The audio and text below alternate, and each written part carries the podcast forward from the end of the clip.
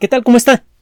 Le damos la bienvenida a El explicador de Enrique Ganem y María de Los Ángeles Aranda. Resulta extraño decirlo, pero podemos decir mucho más de la composición de estrellas que se encuentran a miles de millones de años luz de distancia de nosotros que de lo que sucede a pocos kilómetros debajo de nuestros pies. Gracias al telescopio espacial James Webb hemos podido tomar el espectro de una estrella que se encuentra a casi 13 mil millones de años luz de distancia de la Tierra. Esa luz pasa por un dispositivo, una rejilla de difracción, que es eh, mm, parecida, cuando menos en principio, a la superficie de un disco compacto. ¿Se habrá dado cuenta usted, eh, si, tiene usted el don de la vista, que la luz que golpea contra la superficie de un disco compacto se descompone en colores?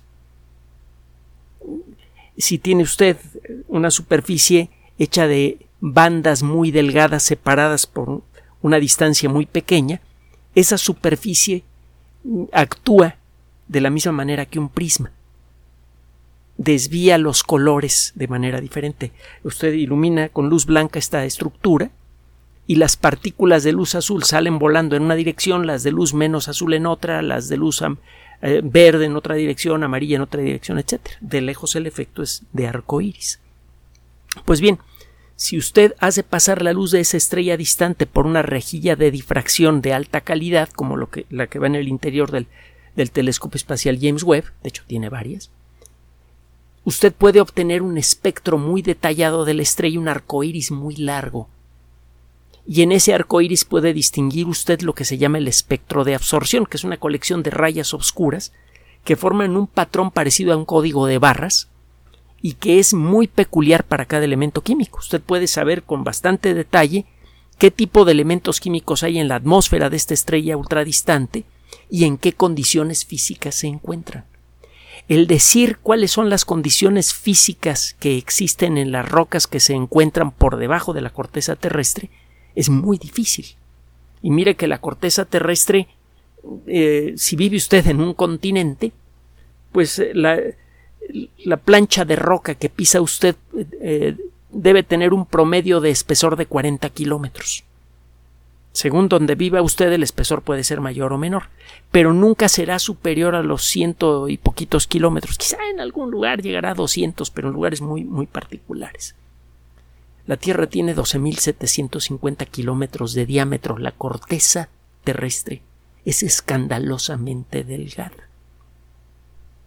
Si usted hace un dibujo eh, a conciencia en donde dibuja el espesor de la corteza terrestre, en comparación con el diámetro de la Tierra se va a dar cuenta de lo que le digo. Es mucho más delgada la corteza terrestre que eh, la cáscara de un huevo en proporción. Bueno, a pesar de que la corteza terrestre es muy delgada, el saber qué pasa justo abajo de la corteza terrestre eh, ha exigido mucha de la mejor ciencia que podemos generar. Muchas de las técnicas más avanzadas de la ciencia han sido utilizadas por los geólogos y por especialistas del mundo de la geología, los geoquímicos y los geofísicos, para tratar de reconstruir las condiciones que existen allí el tener encima una plancha de roca de un montón de kilómetros de espesor necesariamente genera una presión fabulosa. Incluso en esta región que se encuentra muy cerca de la superficie de la Tierra, en donde el, cuerpo de la Tierra, el manto terrestre, entra en contacto con la delgadísima corteza, a pesar de que está muy cerca de la superficie, la presión es tan, tan fabulosa que solamente se puede repetir en laboratorios especializados aquí en la Tierra y eh, esa presión genera cambios muy importantes en la naturaleza de los materiales que allí se encuentran. Es gracias a esta presión fantástica que eh, las moléculas ricas en carbono que encuentra usted en muchas rocas de nuestro planeta liberan ese carbono y en ciertas ocasiones los átomos de carbono se pueden pegar unos con otros para generar estructuras cristalinas que llamamos diamantes. Los diamantes se forman debajo de la corteza terrestre. Podemos ahora, le decía, con prensas especiales reproducir las condiciones de presión y temperatura que estimamos que existen debajo de nuestros pies.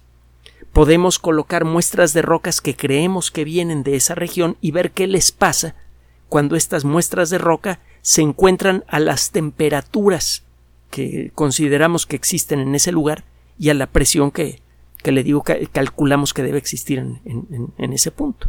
Y vemos que estas rocas se, se derriten y adoptan una estructura molecular muy peculiar.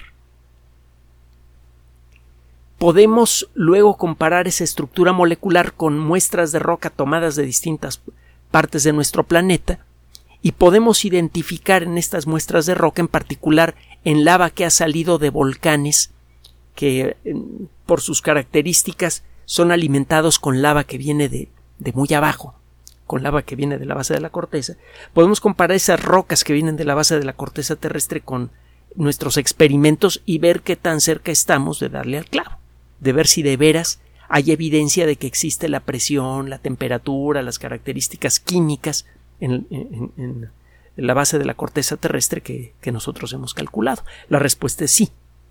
Muchos experimentos y observaciones realizadas por muchos geólogos en todas partes del mundo revelan eso.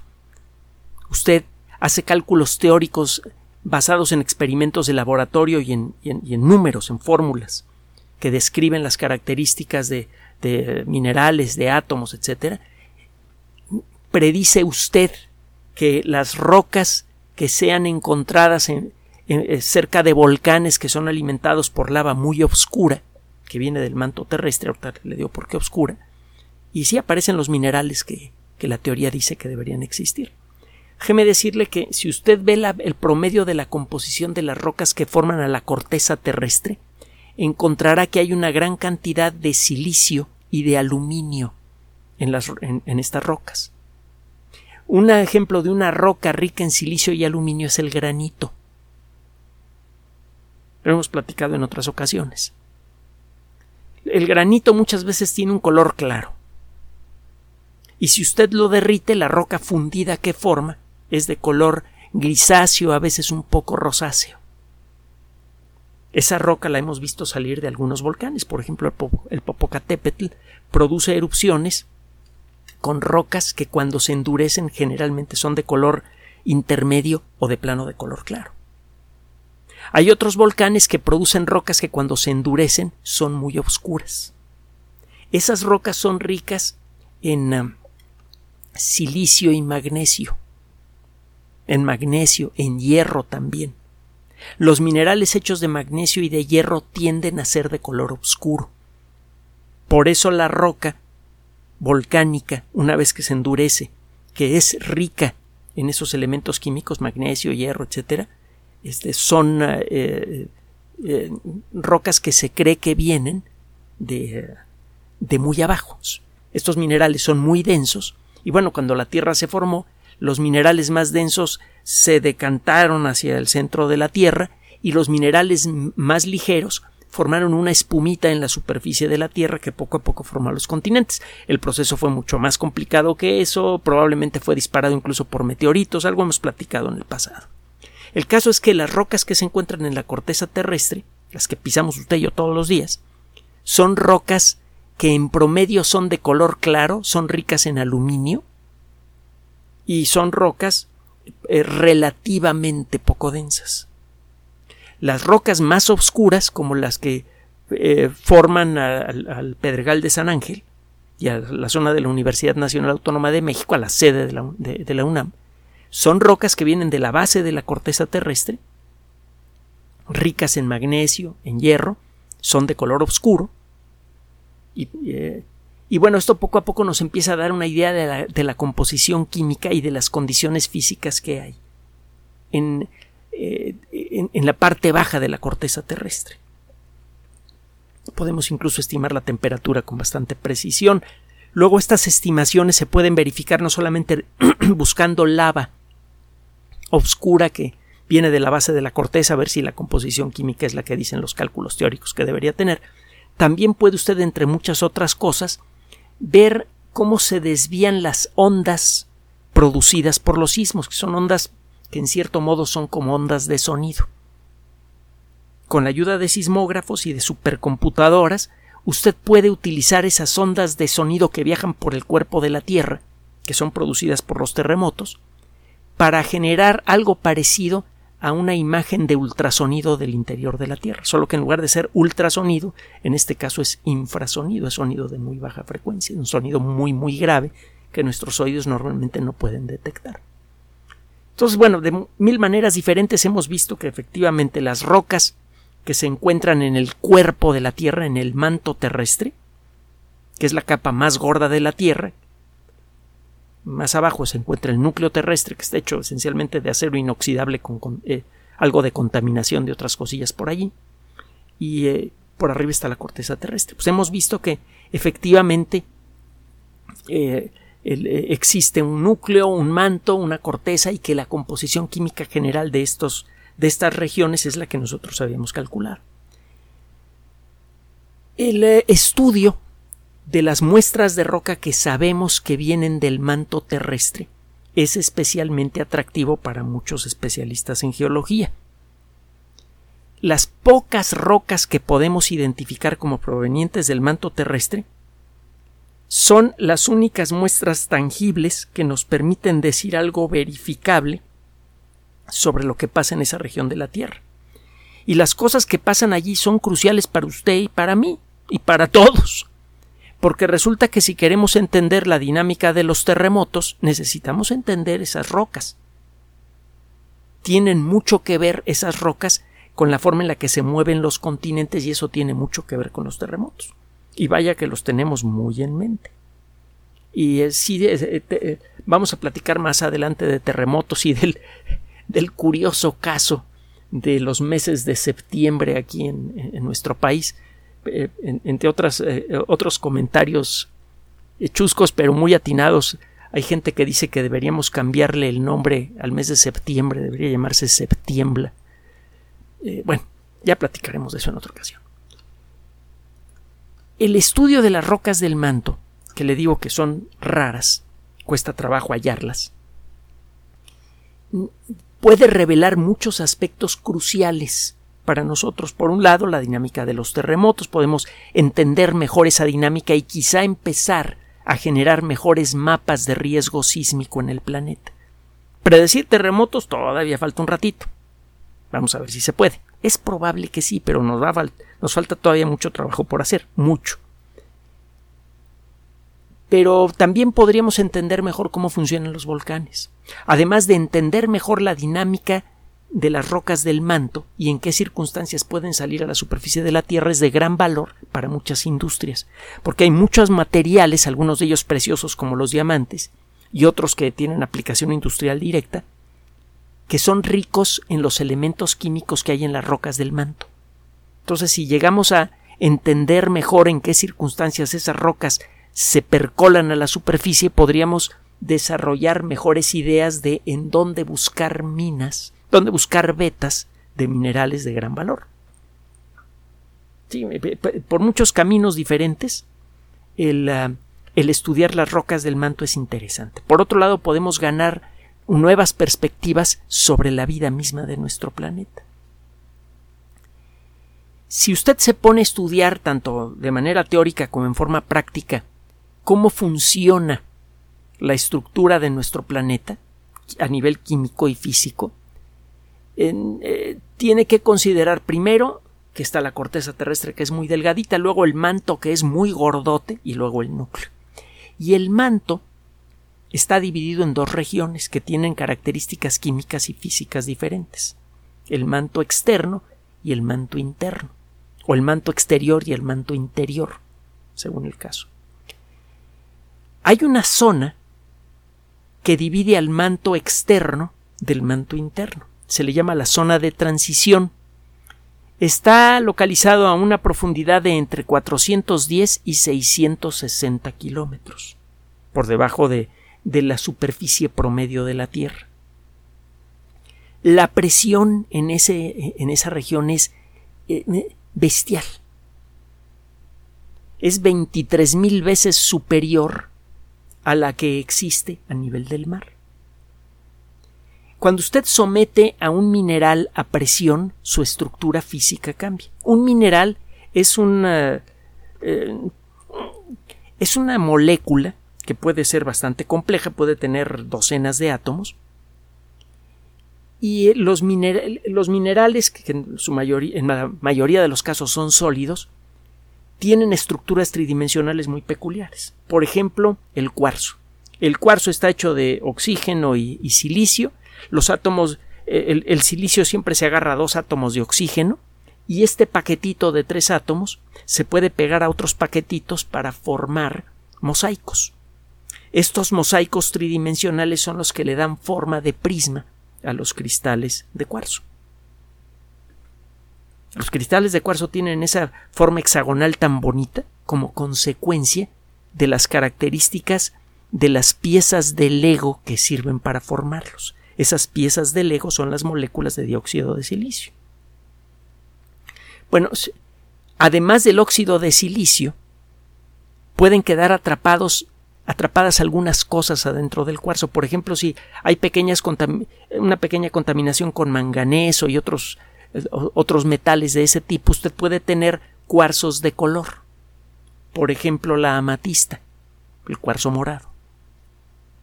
Basta con que entre un pequeño contaminante en la estructura molecular de un cristal para que cambie su color o incluso su aspecto, su forma. Si usted toma un mineral sólido que tiene un grupo de átomos que forman una estructura tridimensional eh, que, se engarza a otras estructuras tridimensionales iguales y eso acaba formando un cristalito. Si usted toma un cristal mineral y lo somete a una presión fantástica, puede suceder que los átomos, sin perder contacto unos con otros, se reestructuren. Eso cambia la forma tridimensional de las piezas Lego que forman el cristal mineral. Como todas las piezas cambian, cambia la estructura del cristal también. Hay un mineral que encuentra usted en muchas rocas volcánicas, sobre todo en rocas que vienen del manto de la Tierra, como las rocas que forman al, campus de la de ciudad universitaria. Este eh, mineral es de color verde y se le llama olivino. Cuando es puro el olivino, tiene forma como de una doble pirámide, es de un color verde olivo y es muy bonito, es, es una piedra semipreciosa. Cuando está eh, eh, puro el olivino es, es realmente una, roca muy atractiva, muy bonita. No es muy cara porque puede usted encontrar, si saben dónde buscar, bloques más o menos grandes de olivino. Pero bueno, el caso es que el olivino tiene esa estructura eh, tridimensional. Si somete a una presión muy grande al olivino, eh, la, estructura molecular cambia un poco. Eso cambia la forma de los cristales de olivino. En lugar de ser eh, de, cristales de doble pirámide, comienzan a convertirse en cubitos. Esto sucede a unos 410 kilómetros de profundidad. Allí la presión es suficiente para cambiar la estructura y el aspecto de los cristales de olivino. Tradicionalmente en el mundo de la mineralogía usted le da nombres diferentes a cristales minerales diferentes. Usted tiene dos cristales minerales con la misma composición química, pero el aspecto físico es diferente, le da dos nombres diferentes a cada mineral. Esto sirve para reconocer la historia geológica del mineral. Si tiene usted un mineral que por la forma en la que se formó y por, por sus circunstancias ha pasado, por ejemplo, por el manto terrestre y ha sido sometido a una presión espantosa, le reconoce esa historia diferente con un nombre diferente. Los cristales de olivino, cuando son apretados por la presión que existe a 410 kilómetros de profundidad, se convierten en, cristales con el mismo color, aunque es un poco más oscuro, y con forma diferente. A ese nuevo mineral le llama usted Vatsleyita, W-A-D-S-L-E-Y-I-T-E, perdón, Watsleyita. Y si e, es la Watsleyita es arrastrada por el lento movimiento de las rocas del manto, que es el que a final de cuentas arrastra a las rocas de la corteza terrestre y genera los choques entre placas y los terremotos y todo esto, este, si, este cristal de Watzleyita es llevado a 520 kilómetros de, de profundidad, comienza a convertirse por la presión en un mineral aún más denso, más apretadito, con una forma física diferente, aunque todavía tiene un color verde. Se llama ringwoodita. R-I-N-G-W-O-O-D-I-T-A. Ringwoodita. Si usted puede eh, encuentra en alguna roca en la superficie de la Tierra unos cristales verdosos que parecen por muchas características que uno aprende a reconocer con una lupa de joyero. Este parece un cristal de olivino, pero su forma, su estructura tridimensional no es la del olivino. Se va usted a un catálogo de mineralogía y encuentra que es Watzleyita. Usted sabe que esa roca estuvo cuando menos, eh, cuando menos ese cristal mineral estuvo cuando menos a 410 kilómetros debajo de nuestros pies. Si encuentra una estructura de ringudita, sabe que ese cristal estuvo a 520 kilómetros por debajo de la superficie de la corteza. Y esto es muy valioso porque los minerales cuando se forman a veces atrapan pequeñas sustancias en su interior.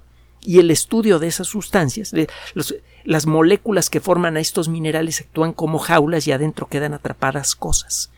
Esas cosas pueden decirle a usted algo sobre lo que está pasando a 500, 200, 300, 500 kilómetros por debajo de nuestros pies. Y ese algo nos afecta directamente, porque el movimiento de ese algo es lo que genera los terremotos. Y es gracias a las sustancias que salen de rocas que se encuentran en esa profundidad que luego encontramos minas de todo. Diamantes, hierro, montones de cosas. hay, que, hay que saber cuál, qué es lo que está pasando debajo de nuestros pies y los únicos mensajeros que tenemos son estos cristales minerales que han sido deformados por la terrible presión que existe en, el manto terrestre. Si por accidente estas rocas, después de estar a esta profundidad, llegan después de miles de centenares de millones de años a salir a la superficie, nosotros las podemos estudiar y podemos adivinar, bueno, calcular lo que estaba pasando a muchos kilómetros de profundidad en el manto terrestre.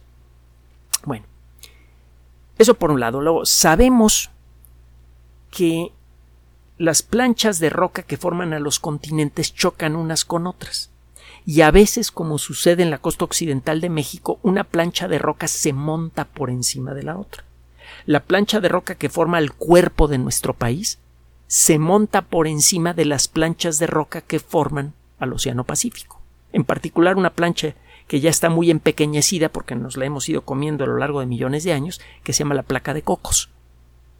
Esas planchas de roca em, eh, comienzan a viajar hacia el centro de la Tierra y se empiezan a romper. Ahora, las rocas que forman al manto, como están sometidas a una presión espantosa, se vuelven más densas y más impenetrables. La plancha de roca que ha sido arrastrada hacia el centro de la Tierra porque se le montó encima otra, comienza a quebrarse cuando empieza a chocar contra el manto. Y estas fracturas producen terremotos, y a veces los producen en lugares lejanos, en el caso de México, lugares lejanos a la costa. El terremoto de 2017 que rompió todos los, eh, los récords, los registros, récord en, español es registro, Ah, de, intensidad física de movimiento del suelo, ese terremoto que produjo el terremoto más, la sacudida más intensa que ha experimentado la Ciudad de México desde que eh, existen los sismógrafos, desde que se ha podido hacer un registro detallado, ese terremoto fue producido por la ruptura de una plancha de roca que hace muchísimo tiempo estuvo en el fondo del Océano Pacífico y que luego fue empujada hacia abajo al chocar contra la corteza terrestre más eh, ligera, menos densa, que forma a, nuestro país. Estas planchas de roca arrastran con ellas a todos los materiales que hay en el fondo del mar, incluyendo materiales ricos en carbono. El fondo del mar acumula una gran cantidad de sedimento muchas veces de origen orgánico decir, muchos restos de seres vivos, eh, detritos de todo tipo que vienen de seres vivos. Y además, el dióxido de carbono que naturalmente hay en la atmósfera se disuelve en el agua de mar forma ácido carbónico que se pone en contacto con elementos químicos que flotan en el agua de mar como, como el calcio, se forma carbonato de calcio y ese carbonato de calcio en ciertas condiciones se precipita al fondo del mar. Entonces, en el fondo del mar encuentra usted una gran cantidad de materiales ricos en carbono, algunos de ellos vienen de seres vivos y otros vienen de la natural de las reacciones físicas y químicas naturales que hay en el mar. El caso es que la plancha de roca que está siendo empujada hacia el centro de la Tierra va cargada con dióxido de carbono y, bueno, con moléculas que cuando se rompen generan dióxido de carbono. Son moléculas ricas en carbono. Y también, esa es la sospecha de los geólogos desde hace mucho tiempo, estos sedimentos que forman, eh, que, que cubren a la plancha de roca que forma el fondo del mar, van cargados con agua. Las moléculas que forman a ese sedimento actúan como jaulas que atrapan a moléculas de agua en su interior. Muchos de los minerales sólidos que le venden en una tienda de minerales y que probablemente tiene usted en su colección tienen una gran cantidad de agua aunque sean muy secos. Los cristales minerales, le decía, actúan como jaulas y en el interior de las jaulas hay moléculas de agua. Esas moléculas de agua a veces quedan incluidas en las moléculas complejas de los minerales mismos. Y si calienta usted mucho estos minerales, el agua se sale. Bueno. Se sospecha desde hace tiempo que el material que forma al fondo de las planchas de roca que son arrastradas hacia el centro de la Tierra por la subducción, que es este proceso de que una plancha se monta encima de la otra, eh, arrastran grandes cantidades de agua hay geólogos que sugieren que la parte superior del manto terrestre, a muchos kilómetros debajo de nuestros pies, tiene una cantidad enorme de agua. Incluso se habla, los cálculos de estos investigadores sugieren que podría existir en el manto terrestre hasta seis veces la cantidad de agua que encontramos en todos los océanos y cuerpos de agua dulce de la superficie terrestre. Hay unos que dicen que no tanto, otros que dicen más, pero em, muchos investigadores piensan, sospechan, que en la parte superior del manto de la Tierra debería existir eh, agua suficiente para llenar seis veces a todos los océanos del planeta. Esto podría explicar por qué la Tierra está viva en más de un sentido. Por un lado, el agua es fundamental para la vida. Por otro, el agua que está atrapada en la química misma de las rocas de la Tierra, le da cierta flexibilidad a algunas de esas rocas. Por ejemplo, el, eh, magma, es decir, la roca fundida que sale de la boca de los volcanes, cuando tiene suficiente agua sale de manera suave y continua, como la lava del, Fagradalsfjall, el volcán que recientemente tuvo actividad en Islandia, luego se apagó, luego se volvió a activar y luego se volvió a, apagar. Vamos a ver si no regresa al ratito. Hay geólogos que, sospechan que se va a volver a activar de nuevo pronto. Bueno, esta lava que salía tan suavemente y que se ve espectacular en los videos en YouTube, en Vimeo y todo esto, fluye así de suave porque tiene mucha agua. La roca fundida que tiene agua en su eh, estructura molecular se mueve un poquito, se mueve con más facilidad. El movimiento de, las rocas que forman el manto terrestre es crucial para que ocurra el movimiento de las planchas continentales. Y ese movimiento es crucial para la lozanía del cutis de nuestro planeta, de la corteza terrestre. Es gracias a ese movimiento que las planchas chocan unas con otras y se forman nuevas montañas. Esas montañas eh, atraen lluvia por muchos mecanismos diferentes. Eso genera eh, ríos cargados con los minerales que son arrastrados por la erosión. Esos minerales alimentan a muchos seres vivos. Los ríos van escarbando el paisaje y le van dando eh, carácter, estructura. La superficie terrestre es dinámica, están sucediendo muchas cosas en la superficie terrestre, hay ríos, cataratas, montañas, etcétera, gracias al movimiento de los continentes. Si no, la erosión hace mucho tiempo que habría aplanado a todos los continentes y no habría ni ríos, ni lagos, ni montañas, ni nada. La Tierra sería muy aburrida y estaría muerta. Bueno, el movimiento, la agilidad del movimiento de los. Eh, eh, por cierto, eso parece que es lo que le pasó a Marte, que nunca pudo arrancar el proceso de movimiento de las placas continentales, y parece que en Venus este movimiento nunca arrancó bien tampoco. Parece que un factor fundamental para que este proceso arranque y se mantenga es la existencia de grandes cantidades de agua en las rocas del manto terrestre. Son las corrientes del manto terrestre las que hacen que se muevan las planchas continentales. Entonces el agua es crucial para la vida geológica y la vida biológica de nuestro planeta. Pero bueno, todo esto hasta hace poco era una sospecha. ¿Cómo saber si realmente hay cantidades importantes de agua en el interior de la corteza terrestre? Eh, puede usted estudiar la ringudita, este, eh, puede usted estudiar la Watzleyita, eh, que son los minerales que se forman en la parte superior del manto, pero los mensajes químicos que hay en estas rocas no son suficientemente buenos para darnos una idea por sí mismos de la existencia de, gran cantidad de agua. Excepto en, un caso la ringudita. La ringudita puede atrapar cantidades importantes de agua. Bueno. Eh, hace tiempo fue encontrado un diamante en Botswana. Esto no tiene nada de raro, los diamantes son muy comunes en ciertas regiones de África. Solo que este diamante eh, eh, está contaminado con pequeñas cantidades de ringudita. Este mineral, que está hecho de lo mismo que el olivino, pero que se forma solo a presiones muy altas, una presión muy elevada.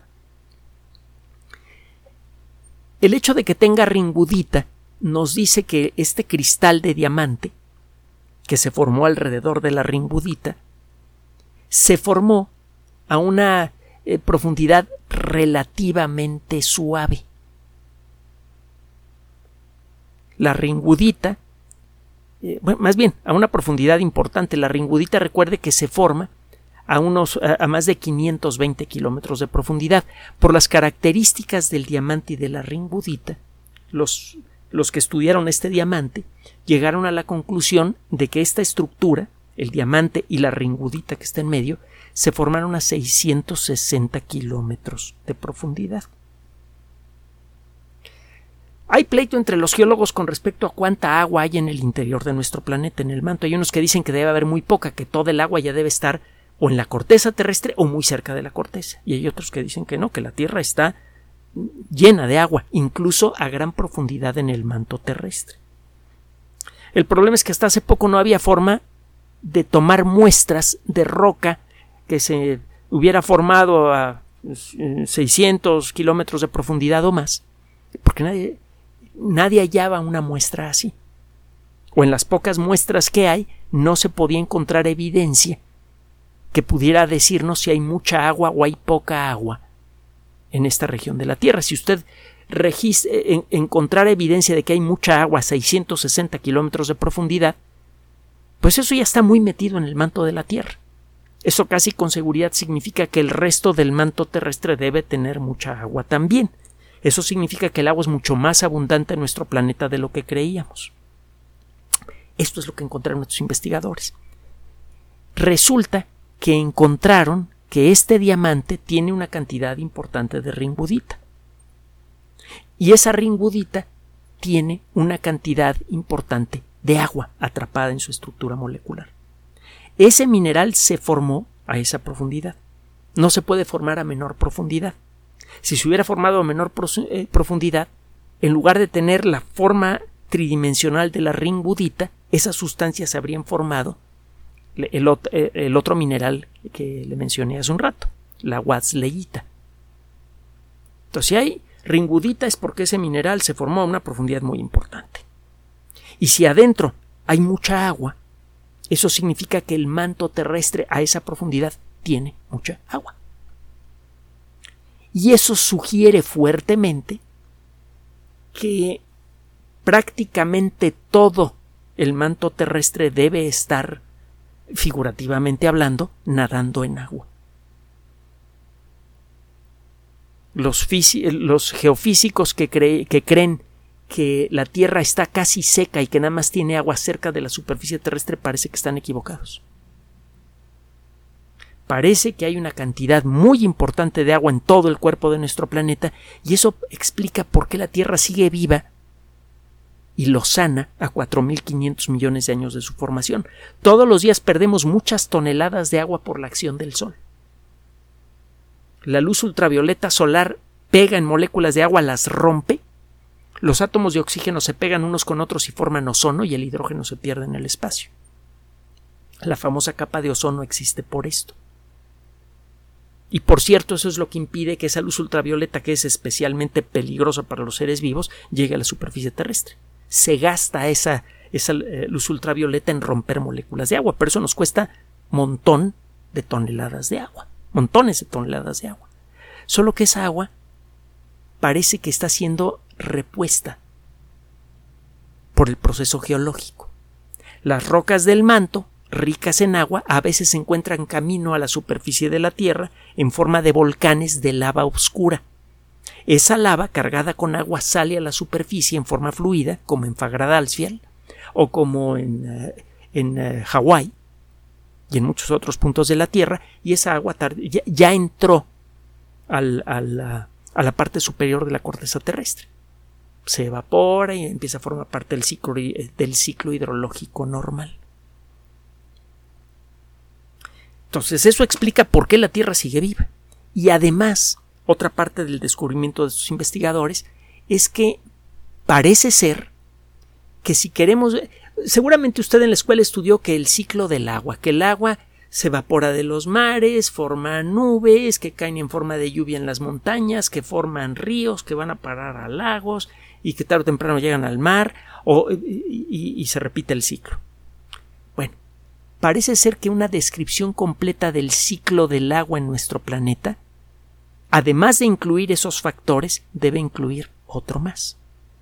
Una cantidad importante del agua que en la actualidad se encuentra en la superficie terrestre es arrastrada hacia el centro de la Tierra, bueno, hacia el manto de la Tierra por el proceso de subducción. Esos minerales ricos en sustancias carbonosas y en agua acaban formando cosas como el diamante que tiene en su interior ringudita cargada con agua. Esos diamantes deben ser comunes a esa profundidad. El problema es que es muy difícil encontrar una roca que venga desde allí.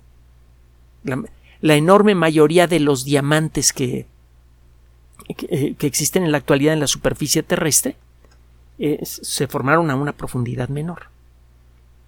Es decir, eh, los diamantes que se forman a gran profundidad, digamos a más de 100 kilómetros de profundidad, una cosa así, representan solamente el 1% de todos los diamantes que han sido encontrados en la superficie de nuestro planeta. Bueno, la, es, e, esa pequeña cantidad de diamantes, que representa el 1% de todos los diamantes que, que hay en la Tierra, esos diamantes de gran profundidad, se formaron casi todos a una profundidad mucho menor que la profundidad a la que se formó este diamante en particular. Este diamante es doblemente valioso por eso. Vale, pues por lo que es, una piedra preciosa, pero para los geólogos vale aún más, porque es uno de los pocos mensajeros verificables del manto terrestre, que trae mensajes químicos que nos dicen que la Tierra sigue llena de agua, y que el agua que perdemos todos los días por la acción del Sol está siendo repuesta por el manto de la Tierra. Eso nos da una nueva perspectiva sobre la dinámica del manto. Podemos ahora incorporar en modelos de supercomputadora eh, eh, moléculas de agua en las moléculas simuladas del manto. Eso nos permite calcular cuál es la fluidez general del manto y la velocidad con la que se mueven esas rocas. Eso nos permite generar mejores modelos de cómo este movimiento del manto terrestre arrastra a las rocas de la corteza y, y, eso nos permite entender mejor cómo funciona el choque de continentes y por lo tanto los terremotos y los volcanes. También nos permite entender mejor el proceso de generación de vetas minerales con minerales valiosos que vienen del manto terrestre. Y finalmente, eso nos permite evaluar mejor en dónde debemos buscar planetas que puedan tener posibilidades de contar con vida como la conocemos en cómo buscar planetas que sean similares al nuestro. La presencia de ciertos elementos químicos en la atmósfera de la Tierra, de, otro planeta, perdón, podría darnos una idea de la dinámica de su interior. Y ya contamos, pues lo contamos hace poco, con eh, los mecanismos necesarios para medir la atmósfera de otros planetas. Ahora nada más es cosa de encontrar uno que tenga las características químicas que han sido señaladas por algunos trabajos teóricos para que le digamos que ya encontramos vida en otros, en otros lugares del universo. Estamos ya muy cerquita de eso. Bueno, este trabajo lo seleccionamos porque es especialmente importante para entender lo que pasa en una de las regiones más ignoradas del universo. Una región que se encuentra a una distancia muy pequeña de nosotros, sobre todo si considera usted eh, lo que podemos ver en una noche despejada. Lo que sucede debajo de nuestros pies lo tenemos literalmente pegado a nuestros pies y aún así nos cuesta mucho más trabajo entender lo que pasa allí que lo que sucede a gran distancia. Eh, este tipo de trabajos que fueron disparados por un pequeño diamante de un centímetro y medio de, de largo, seguramente van a ser seguidos por otros trabajos inspirados en este, que irán revelando poco a poco la naturaleza interna de nuestro planeta. Esto tendrá gran valor práctico, ya le dijimos por qué, pero además servirá para acabar con una de las eh, ironías más profundas y molestas en la ciencia moderna. Ahora que estamos a punto de iniciar la colonización del sistema solar, ahora que estamos a punto de entender en detalle cómo nació el universo mismo, parece que por fin vamos a empezar a contar con los elementos necesarios para entender lo que sucede debajo de nuestros pies. Gracias por su atención. Además de nuestro sitio electrónico www.alexplicador.net, por sugerencia suya tenemos abierto un espacio en Patreon, el explicador Enrique Ganem, y en PayPal, el explicador patrocinio por los que gracias a su apoyo sostenemos este espacio. Puede usted descargar gratuitamente estos audios en formato MP3 en Spotify y en iTunes como El Explicador sitio oficial y en SoundCloud como El Explicador y con formato de video en YouTube en El Explicador sitio oficial. Recuerde nuestras redes sociales de siempre, Twitter Enrique-Ganem y en Facebook Enrique Ganem sitio oficial, El Explicador y los grupos que usted ya conoce. Finalmente, el explicador siempre somos María de Los Ángeles Aranda y Enrique Ganem. Gracias.